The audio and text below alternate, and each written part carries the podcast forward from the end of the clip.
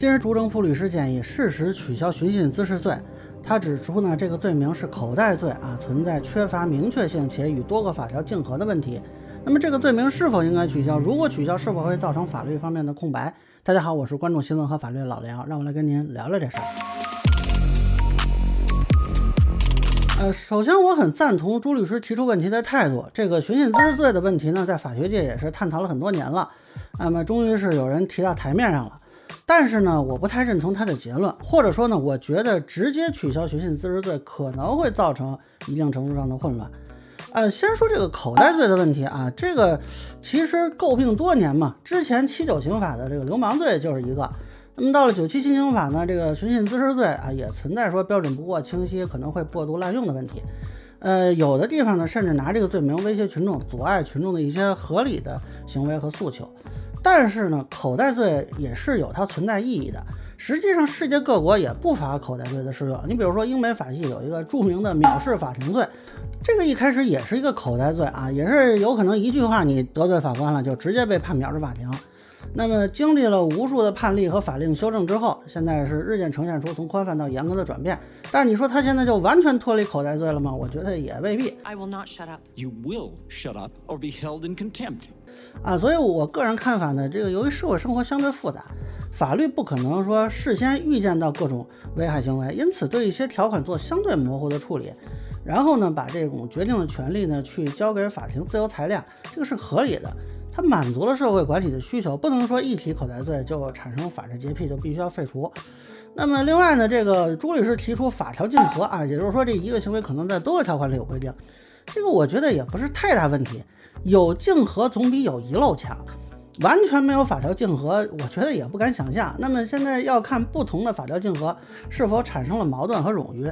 关于这一点呢，朱律师的看法呢是说存在这个逻辑上的问题。他举的是伤情不够的伤害案和损害不足的这种财产损伤，那么都不构成故意伤害或者故意损害财物这两个罪名，但是它有可能构成寻衅滋事罪。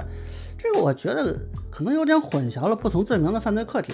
寻衅滋事罪的这个客体主要是社会秩序，那么有的行为呢，虽然它伤情和损失并不严重，但是它对社会秩序的扰乱是非常严重的。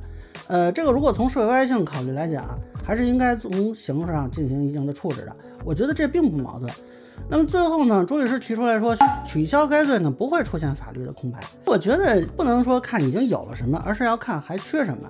比如有的这个在网络上的不当行为啊，目前我们并没有具体的规定，尤其是一些这种网络暴力啊这种方面的做法，你说它构成侮辱诽谤吧，可能它指向性又没有那么针对，但是呢，呃，你说它没有伤害吗？我觉得不是的。可是你说真的按刑事上去追究责任，比如说有的罪名是自诉罪嘛，你让当事人自己搜集证据又非常困难，那么这种情况呢，我觉得它社会危害性是严重的，就应该追究刑事责任。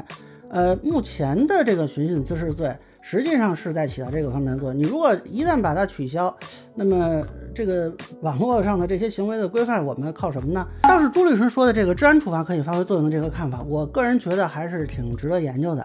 就是我们现在确实存在。过度使用寻衅滋事罪的情况，有些行为并不严重，社会危害性也不大，完全可以用治安处罚来规制。但是这个，呃，用不用说直接就把这个罪名废了才实现呢？我觉得也可以有两高一步出台司法解释啊，抬高寻衅滋事罪立案逮捕判决的门槛，这样呢也可以达到刑法迁移的效果。否则你一下子取消，我总是觉得还是有点问题。啊，不过我这里多说一句啊，其实现在治安处罚里呢，关于扰序的这个处置，本身也有过度使用的嫌疑啊。去年有一个网民就因为在这个群聊里发了一个狗头的警察的表情包啊，就被认定是侮辱警察，给拘留九天啊。当时很多人也提出疑问，说这个事儿是不是因为执法机关本身就是警察，所以处置过重呢？啊，这个我觉得还是会产生一些争议吧。那其实我觉得，对于扰序行为的评价，是不是可以考虑独立出来？就像咱们现在这个淫秽物品的鉴定，不是有一个专门的部门来做吗？大家网上都看那种鉴黄师什么的。那么，是不是可以专门成立一个对扰序行为它评价的这么一个机构啊？那先由公安机关把相应案件的这个材料移送专门机构评定，是打分呀，是评级呀？那么然后再参考这个评价来决定是治安处罚呢，还是说我们建议刑事侦查？这样呢，可以避免基层执法机关过度使用扰序相关法规的情况。那么，其实它本身它独立出来，对它的公信力来讲也是一个好处。这样呢，把刑法的这个寻衅滋事和治安的扰序处罚形成一个系统来操作，呃，会不会是更好一点，也比较好把握呢？啊，这是我个人一点粗浅的想法啊。以上呢就是我对是否取消寻衅滋事罪的一个分析，个人浅见难免说了，也欢迎不同意见小伙伴在评论区和弹幕里给我留言。如果您觉得我说的还有点意思，您可以关注我的账号老梁不郁闷，我会继续分享更多关于新闻和法律的观点。谢谢大家。